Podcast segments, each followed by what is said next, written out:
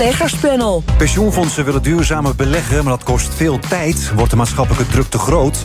En cryptobeurs Binance verlaat Nederland... maar er is mogelijk nog een kans op een terugkeer... door nieuwe Europese wetgeving. We gaan het allemaal bespreken in het beleggerspanel. Vandaag met uh, Mary Pieterse-Bloem...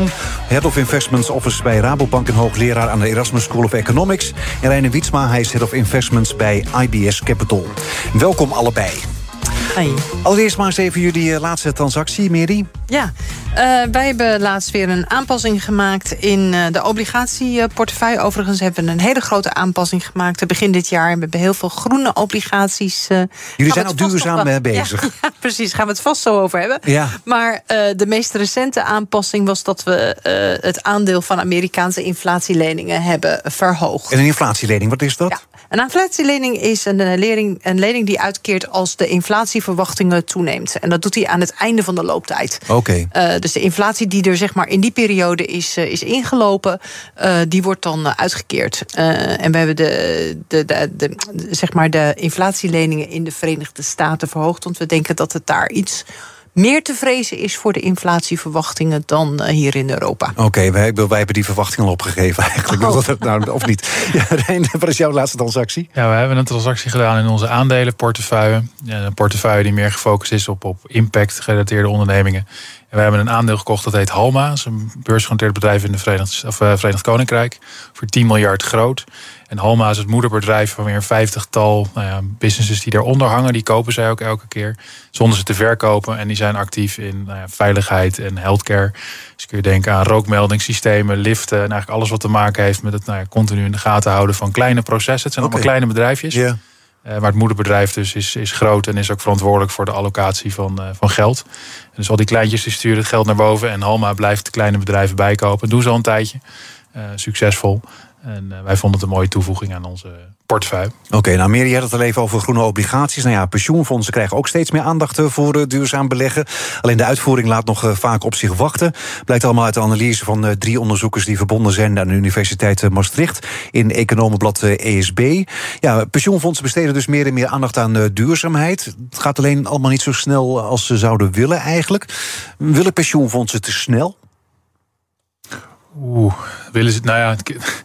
Um, te snel. Ik denk dat het een groot probleem is voor pensioenfondsen in de brede zin. Als in ze zijn verantwoordelijk altijd geweest voor rendement en risico voor de, voor de deelnemers die ze hebben.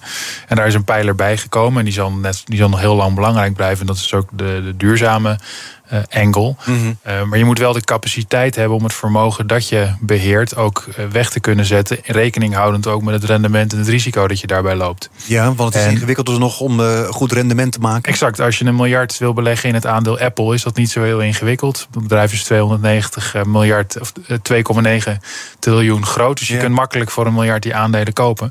Maar je zegt ik wil een miljard investeren in duurzame energie, is het best wel lastig om voor dat bedrag ook nou ja, windparken, zonneparken, andere dingen doen rekening houdend ook met het rendement dat je daarbij wil realiseren. Oké, okay, Mary, hoe denk jij erover? Ja, precies. Het gaat heel erg over die capaciteit. En het doet ook natuurlijk iets met je portefeuille. Om maar even bij het uh, voorbeeld van die groene obligaties uh, te blijven. Bleek ook uit het onderzoek dat uh, nou ja, een paar jaar geleden nog maar vier pensioenfondsen spraken over groene obligaties in de portefeuille. Inmiddels 40. Mm -hmm. Dus dat is nou ja, even een, ver, een vertienvoudiging. Ja, het is ook heel ja. hip natuurlijk nu ook. Dus, ja. ja, klopt.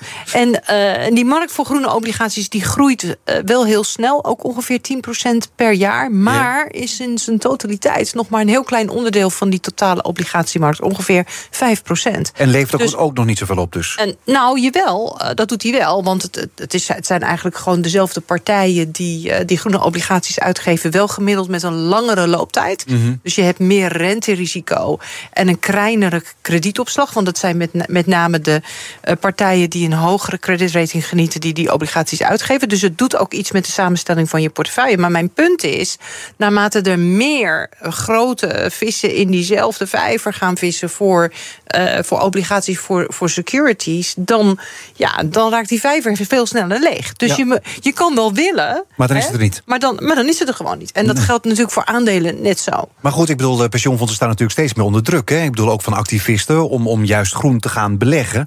Dus die zitten dan misschien uiteindelijk ook wel een beetje met een probleem. Die zitten in het probleem. Het is in dat opzicht een, een, vanuit pensioenfondsperspectief best wel een, een, een, lastig probleem. Want je kunt beargumenteren dat duurzaam beleggen ook gedaan kan worden via bijvoorbeeld een Shell. Daar zijn ze dan vaak ook aan het uitstappen. Mm maar dat is de plek waar pensioenfondsen ook met hun belang heel veel directe impact konden hebben in de bestuurskamer. Door mee te praten en te stemmen. Terwijl ze er nu uitgaan in de Daar gaan ze nu uit. Dus je verliest ook de kans om gesprekspartner te zijn bij de partijen die het meeste te doen hebben op duurzaamheid. En dan kun je kiezen voor beleggen in ondernemingen die al helemaal groen zijn. Maar er moet dan wel een capaciteit voor zijn. En ook een nou ja, rendement-risicoverhouding overblijven die acceptabel is. Um, en op de bedragen waarop het gaat, nou, zoals meneer zegt, die vijver wordt kleiner, is dat best wel ingewikkeld. Dus je kunt wel in de. Zeggen, je, je moet je fossiele brandstofondernemingen ondernemingen allemaal snel verkopen. Maar goed, de komende tien, uh, tientallen jaren hebben we nog steeds fossiele brandstoffen nodig. Hebben we nodig. Uh, dat zijn ook de ondernemingen die in een transitie moeten gaan. En die aandelen worden dan verkocht, maar dat wordt niet verkocht aan de lucht. Dat wordt verkocht aan een andere belegger. En wat je dus vaak ziet, hebben we ook gezien met wat vuilere assetklassen, zoals bijvoorbeeld steenkool, verdwijnt het natuurlijk naar de belegger met de minste morele, mm -hmm. uh, nou ja, minst morele kompas. Ja, maar aan de andere kant zou je misschien inderdaad ook kunnen zeggen van, uh, ja, niemand kan zijn pensioenfonds kiezen. Ik bedoel, mm -hmm. het geld gaat er gewoon ja. naartoe. Je hoopt eigenlijk dat ze, dat, dat ze daar goede dingen mee doen, dat er een hoger rendement uitkomt. Ja. En, en nu willen ze ineens allemaal helemaal duurzaam zijn en dan is het rendement vele malen lager. Nee, dus dat wordt eigenlijk op het, ja, op het niveau van de pensioenfondsbestuur wordt dat besloten. Nou, ja. die, die, die, kennen ook wel een trage cyclus. Dat kan ook een deel van de vertraging veroorzaken. Want die bepalen eigenlijk maar één keer per jaar wat de strategische assetallocatie is. Maar uh, zoals het bij ons werkt, uh, bij de vermogensbeheerders, ik werk bij Rabobank zoals je weet. Ja. Uh, daar beheren wij uh, ook een behoorlijke pot van ingelegd klantgeld. Um, die zijn we ook aan het verduurzamen. Mm -hmm. Maar wij hebben onlangs een klantuitvraag moeten doen van wat zijn de duurzaamheidsvoorkeuren van, van klanten bijvoorbeeld. Dus wij hebben een sterkere link, denk ik, dan de pensioenfondsen dat hebben met ja, die eindklant. Maar we hebben nu inderdaad, inderdaad ook over de, over, de, over de pensioenfondsen. Maar die moeten ja. toch een zo hoog mogelijk rendement halen. Inderdaad, wat jij ook zegt, van ze stappen uit Shell. Maar we hebben nog tientallen jaren hebben fossiele brandstoffen nodig. Ik bedoel, Shell rendeert goed. Ik bedoel, hè, hoog rendement. Dus ik bedoel... Nou ja, je zei dat, be careful what you wish for, you might get it. je, je kunt jezelf best wel snel opzadelen met, met een volgend probleem. En je hebt een hele grote achterban te dienen. En er zijn in elke achterban groepen die vocaler zijn dan de andere. En de groep die uit fossiel wil, die heeft een sterkere mening vaak dan een groep die zegt: Nou ja, we zitten in een transitie, eigenlijk het punt dat jij ook maakt, en we moeten daar doorheen. Ja. En dat zal ook voor een heel groot gedeelte goed schiks, moeten worden gedaan door ondernemingen die we nu nog als heel veel en niet duurzaam typeren. Die ook een transitie zullen moeten doormaken. En ja, of je daar gesprekspartner in wil blijven, is dan een keuze aan het bestuur. Maar je ziet veel besturen ook de weg van de mindere weerstand die kiezen. Stap, die stappen er nu juist uit ja. ook. En, dan, bedoel, en omdat juist die druk zo hoog is, ik bedoel, het is, iedereen roept tegenwoordig niet meer investeren in fossiel. Nee, ondertussen zal er nog heel veel en heel lang geïnvesteerd moeten worden in fossiel. Naast uh, dat er ja. investeringen zullen moeten worden gedaan in uh, duurzame maar, oplossingen. Maar waarom doen die pensioenfondsen dat er niet meer in? Nou, ik denk dat er wel een heel breed scala aan uh, pensioenfondsen en keuzes daarin worden gemaakt. De afweging die wij bijvoorbeeld maken in onze portefeuille is dat wij sluiten niet hele sectoren uit. Hm. Uh, dus we, slu we, sluiten alleen de grootste vervuilers uit. Nee, wat dus wel, vroeger kon je ook niet investeren in wapens, bij wijze van spreken. Maar sinds nee. de oorlog in Oekraïne mag dat ook weer. Nou, mm, er zitten nee. verschillende partijen er zitten, zitten wat, zitten wat ja, gradaties in. We worden daar nog steeds niet heel blij van. Okay, ja. dus uh, iedereen maakt zijn eigen afwegingen en keuzes. Hè. Dus dat gaat uh, over het hele palet. Wat sluit je uit? Wanneer ga je met bedrijven in gesprek? Wanneer ga je tilten, zeg maar, je portefeuille wat meer overwegen naar uh, bedrijven die hogere duurzaamheidsscores hebben? Wanneer zet je in op thema's waarvan je denkt dat zijn de thema's van de, van de toekomst? Wij hebben bijvoorbeeld duurzame energie, heel prominent als thema in onze portefeuille zitten. Iedereen maakt daar zijn eigen afwegingen in. Ja, is het voor grote pensioenfondsen makkelijker dan voor de kleintjes? Nou, ze hebben in ieder geval meer capaciteit om ook op hele grote schaal mee te doen in projecten. Deel, uh, Thijs Knaap is hier regelmatig over ja. een APG. En dan ja. kopen ze weer een heel windpark in Denemarken of in de Noordzee. Dat is makkelijker als je een pensioenfonds van die omvang hebt. En als je een heel klein pensioenfonds hebt. Ik geloof dat de glasblazers ook nog een pensioenfonds hebben. Um, dan is het wat lastiger om op die schaal mee te doen. Uh, aan de andere kant, als je kleiner bent, heb je weer het voordeel dat je ook maar minder kapitaal aan het werk hoeft te zetten. Uh, maar netto zie je dat de grote wat vooruitlopen en ook wat beter in staat zijn om dat uh, te doen. BNR Nieuwsradio. Zaken doen. Edwin Mooibroek. We zitten midden in het eh, beleggerspanel vandaag met eh, Mary Pieterse Bloem en Reine Wietsma. Ja, cryptobeurs Binance gaat eh, Nederland verlaten omdat het bedrijf geen registratie krijgt bij de Nederlandse bank. Heeft het cryptobedrijf vorige week bekendgemaakt. Maar nieuwe Europese wetgeving kan er wel voor zorgen dat ze weer terug kunnen komen in Nederland. Ja, wat vinden jullie? Zat er voor Binance niks anders op dan te vertrekken? Nou, kennelijk. Ik denk dat ze uh, toch wel best wel lang gesprek hebben gevoerd met uh, de Nederlandse bank, hè, de bank der banken, maar ook de, dat is ook de toezichthouder uh, hierop. En ja, ze spreken zich niet zo heel, heel duidelijk uit. DNB in ieder geval niet. Binance ook maar, maar zeer beperkt. Nou ja, ze hebben wel een poging gedaan hè, om hier een vergunning te krijgen. Ja, dat, dat klopt. En, en, en lange tijd. En dat is niet geworden. En dus voldoen ze niet aan de standaarden en de regels die, die DNB hiervoor stelt. Ja, en daarom dus voorlopig dan vertrokken, Reiner? Voorlopig vertrokken. En misschien dat ze via een Europees paspoort in de toekomst weer terug kunnen komen. Want we gaan die, die regels wat meer harmoniseren in, in de Unie. Um, maar je ziet wel dat Binance van alle kanten natuurlijk geraakt wordt. De SEC heeft ook wat aanklachten ingediend in de afgelopen weken. Uh, Frankrijk recent, er zijn meer plekken waar ze het... Uh, ze hebben ook in Nederland al een boete gekregen, hebben ze ook betaald? De goede 3 miljoen uh, is ook al betaald. Maar het geeft wel aan dat de toezichthouders in die zin ook up to speed komen met, met de praktijk. Ik kom uit een heel gereguleerd deel van de financiële industrie. En we zijn al jaren bezig om te zorgen dat we onze klanten goed kennen. Mm. En dat we nou ja, aan alle regels voldoen. En ehm, het is wat dat betreft niet onprettig dat het level playing field, zoals dat dan zo mooi heet, ook gehandhaafd wordt. Ja, je, en partijen... je vindt het eigenlijk net goed? Nou ja, als je, als je een landschap hebt waarin je een gereguleerde industrie hebt en je hebt een toezichthouder die daarop toeziet en een deel van de eh, industrie voldoet niet, uh, krijgt boetes, betaalt boetes en gaat door, dan kun je op een gegeven moment concluderen dat dat speelveld niet eerlijk is. En dan ben ik net over mening dat je als land beter af bent dat als iedereen aan dezelfde regels doet. En als dat niet kan, dan is er één eh, consequentie. Ja, en overigens denk ik wel dat uh, wordt een klein beetje onderschat die nieuwe Europese regelgeving. Uh, wordt een beetje, ja, Mika, hè, dat staat in het volgend jaar wordt het ingevoerd. Ja, de markt voor crypto assets. en dan als je in één land een vergunning hebt, dan mag je in de hele Europese Unie. Ja, dat is het voordeel. Maar die Mika die is echt heel zwaar. Uh, dus je moet uh, voor elke crypto die je, die je wilt verkopen, moet je een boekje uitgeven met waar het aan is gekoppeld, waar die vandaan komt, et cetera, et cetera. Om een beetje de onderliggende waarde, voor zover die er dan is, uh, te duiden. Ja. maar je moet ook hele zware, ken je klantverplichtingen. en er komt hele zware bescherming van de retailbelegger, dus de dus particuliere dus klant. Crypto is dan helemaal niet meer leuk, hè? Nou, ja. als je het reguleert, wordt het Wild Westen er een beetje uitgehaald. Uh, ja. ja, want elke keer als ik ook een beleggerspel doe... en we, hebben het over crypto's... dan voel ik altijd een klein beetje weerstand. Ik bedoel, hebben jullie dat eh, tegen crypto's of niet?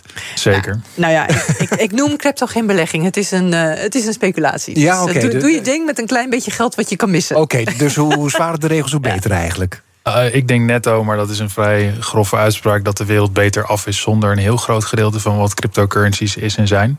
Um, dus ja, uh, dan is de conclusie ook dat je dat niet heel erg gaat missen. Ja, je zou bijna eens niet missen. Nee, maar überhaupt niet. Ik denk dat een hele hoop mensen het verkeerde geld verloren hebben in securities die geen securities zijn, maar gewoon koehandel. Ja. Um, dus nee. Uh, het is gewoon computercode, hè? Ja, en op de lange termijn tenderen securities naar de fundamentele waarde die ze hebben. En in heel veel gevallen is die fundamentele waarde niet definieerbaar slash nul. Um, ja, dan eindig je ook bij die waarde. Ja, want het gaat ook steeds slechter hè, met al die bedrijven. Nou, inderdaad, Binance, uh, Lightbit is er een tijd geleden al hier in Nederland uh, ook, uh, ook mee opgehouden. Dus we zitten ook flink in de dip nu op dit moment ook. Ja, klopt. Ja. Nou, laten we het hebben over inderdaad uh, Powell, eh, vetbaas uh, Jerome Powell. Die moet zich morgen en overmorgen tegenover het Amerikaanse congres... moet uitleg geven over het nieuwste rentebesluit. Want na tien verhogingen heeft de Fed besloten... om dit keer geen verhoging door te voeren.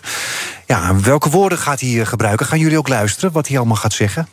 Nee, ik ga zeker niet luisteren. Uh, dat zijn vaak ook hele vervelende sessies. Want ze hebben hele korte spreektijd. En dan willen ze per se hun moment of fame hebben. Zodat ze het ook waarschijnlijk op social media kwijt oh, kunnen. Ja, ja, ja, Dat is heel vervelend.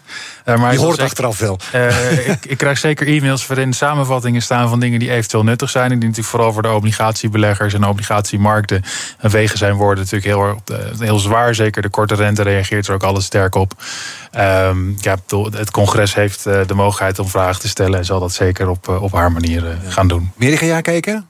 Uh, wij luisteren altijd wel met een half oor mee. Onze economen doen dat natuurlijk ook. Zoals je zei, uh, beleggers leggen zijn woorden op een weegschaaltje. Maar hij zit hier voor een publiek van congresleden, dus politici. En die zullen met name uh, benieuwd zijn uh, of die, die, die centrale bank die economie niet te hard in het slop gaat drukken. Want zij moeten immers herverkozen worden volgend jaar. En dan speelt de gezondheid van de economie een enorme rol in. En ze zullen benieuwd zijn naar de onrust in de uh, in de bankensector, met name die regionale banken, die lijkt wat te zijn ja. weggeëpt. Daar zal die misschien ook nog wel wat vragen over kunnen krijgen. En maar... dan ja, dan wordt het de balancing act van Powell. Dat hij dus uh, niet meer gaat zeggen dan wat hij uh, vorige week al heeft gezegd. toen ze de rente in feite eventjes op een pauzestand zetten. Ja, want ik denk dat dat beleggers daar toch wel benieuwd naar zijn. Hè? Ik bedoel, laat hij iets Tuurlijk. doorschemeren. Ik bedoel, hoe gaat het nu verder? Ik bedoel, is het, is het inderdaad een pauze? Of is het misschien wel een stop? Ik bedoel, dat er voorlopig genoeg zijn? Ja, en dat spel wordt altijd in aanloop naar dat soort beslissingen gespeeld. Omdat alle nou ja, beleidsbepalers hun, hun moment hebben om daar een zegje over te doen. En dan wordt het door de financiële markt snel, vrij snel voor die meetings afgewogen wat het netto resultaat gaat zijn. En tot nu toe zijn er geen enorme verrassingen geweest. De Bank of Canada heeft recent na een langere pauze wel weer besloten om wel weer te gaan hiken. Dat is dan zo'n verrassing. Um, nou, ik denk dat de periode daarvoor nog lang genoeg is en dat het niet van de komende paar keer afhangt. Maar het is net al altijd een spelletje van afwegen, goed luisteren en uh, uh, ook omgaan met verrassingen. Want in maart hebben we natuurlijk gezien dat de markt ineens uh, heel erg schrok van, van problemen in het financiële systeem, zoals Mary zei. Ja. Silicon Valley Bank lijkt alweer bijna vergeten en nooit gebeurd. Dat lijkt alweer heel lang geleden. Dat, dat lijkt alweer heel ja. lang geleden. Maar het is wel interessant om te zien wat de markt nu eigenlijk inprijst qua uh, renteverhogingen nog voor de Verenigde Staten. Dus daar kan je uh, de speech die hij gaat geven morgen een beetje aan afmeten. Uh, en dat is nog één renteverhoging in, in juli. Van een kwartje. En de markt ja, die hikt een beetje op twee benen of er dan nog eentje gaat volgen in, in oktober. En dat zou dan volgens de markt nu de laatste renteverhoging moeten zijn. Uh, dus daar kan je het een beetje zijn woorden tegen, tegen afzetten. Denk. Maar er wordt dus rekening gehouden met nog inderdaad een kwartje in juli. Ja, ja. het wel. Maar we hadden het gisteren in het economenpanel hadden we het uh, ook uh, over dit onderwerp. En mm. toen werd eigenlijk gezegd van ja, hij heeft nu gezegd dat het een pauze is. Ook om te voorkomen dat beleggers het al gingen, gingen inprijzen allemaal. Ja. Maar dat het misschien ook wel een stop kan zijn. Het kan natuurlijk, het kan zeker een stop zijn, maar een, een, pauze is ook veel didactisch slimmer dan dat je zegt ik ben klaar. Want dan moet je ook weer terugkomen op je woorden. En als je zegt een pauze kan je klaar zijn, maar kan je ook weer doorgaan. Dan heb je niet nou ja, een discussie met jezelf gecreëerd. Uh, dus vanuit, en, en vanuit beleidsperspectief hebben ze natuurlijk een incentive om wat langer te, te zeggen dat ze langer restrictief willen zijn. Uh, omdat hun beleid natuurlijk is die werkgelegenheid. Nou, die is nog steeds goed. En inflatie eronder krijgen. Daar zijn bemoedigende signalen dat die begint in te komen. En dat ja. Ook fors inkomt. Maar uh, mm. ja, beter het zekere voor het onzekere. En dus nou ja, wat behoudender wat dat betreft. En het woord pauze is wat dat betreft intelligenter gekozen dan te zeggen ik ben klaar. Maar het kan wel een stop zijn ook. Het zou een stop kunnen zijn, maar ik, kijk, ze hebben natuurlijk in, uh, in hele korte tijd die rente uh, enorm snel verhoogd. Er zijn ja, tien keer achter elkaar. Ja, ja, precies. Dus die rente, en ze willen ook even het effect daarvan zien op uh, de uitwerking daarvan op de reële economie. Er is een enorme tweesplitsing tussen de dienstensector en de maaksector. Dus de maaksector zit behoorlijk in het slop, maar de dienstensector gaat nog heel erg goed. En ook het inflatiebeeld wordt met name door de, door de arbeidsmarkt bijvoorbeeld aangejaagd. Dus wanneer gaat die arbeidsmarkt wat vertragen. Nou, ze willen al die effecten nu eerst eventjes gaan bezien voordat ze het beleid verder gaan bepalen later dit jaar. Ja, en uh, beleggers die hebben dat uh, kwartje in juli al uh, een beetje ingeprijsd. Ja, die, die houden daar rekening mee. Ja. En dat kan natuurlijk ook weer heel snel uitgeprijsd worden als er data binnenkomt die laat zien dat de onderliggende inflatie bijvoorbeeld nou ja, behoorlijk onder controle is. Ja, en als hij er zo meteen mee stopt dan, hoe, leggen, hoe reageren beleggers dan? Nou, dat, dat, hangt van het vertrekpunt af. Dus als hij nog een keer wat verhoogd heeft en dan stopt, zal het weer anders zijn dan dat hij nu zegt: Ik ben er klaar mee. Dat zal hij overigens niet doen. Want dat zou een behoorlijke change zijn in een hele korte tijd, zonder daar, dat daarvoor data of redenen voor zijn.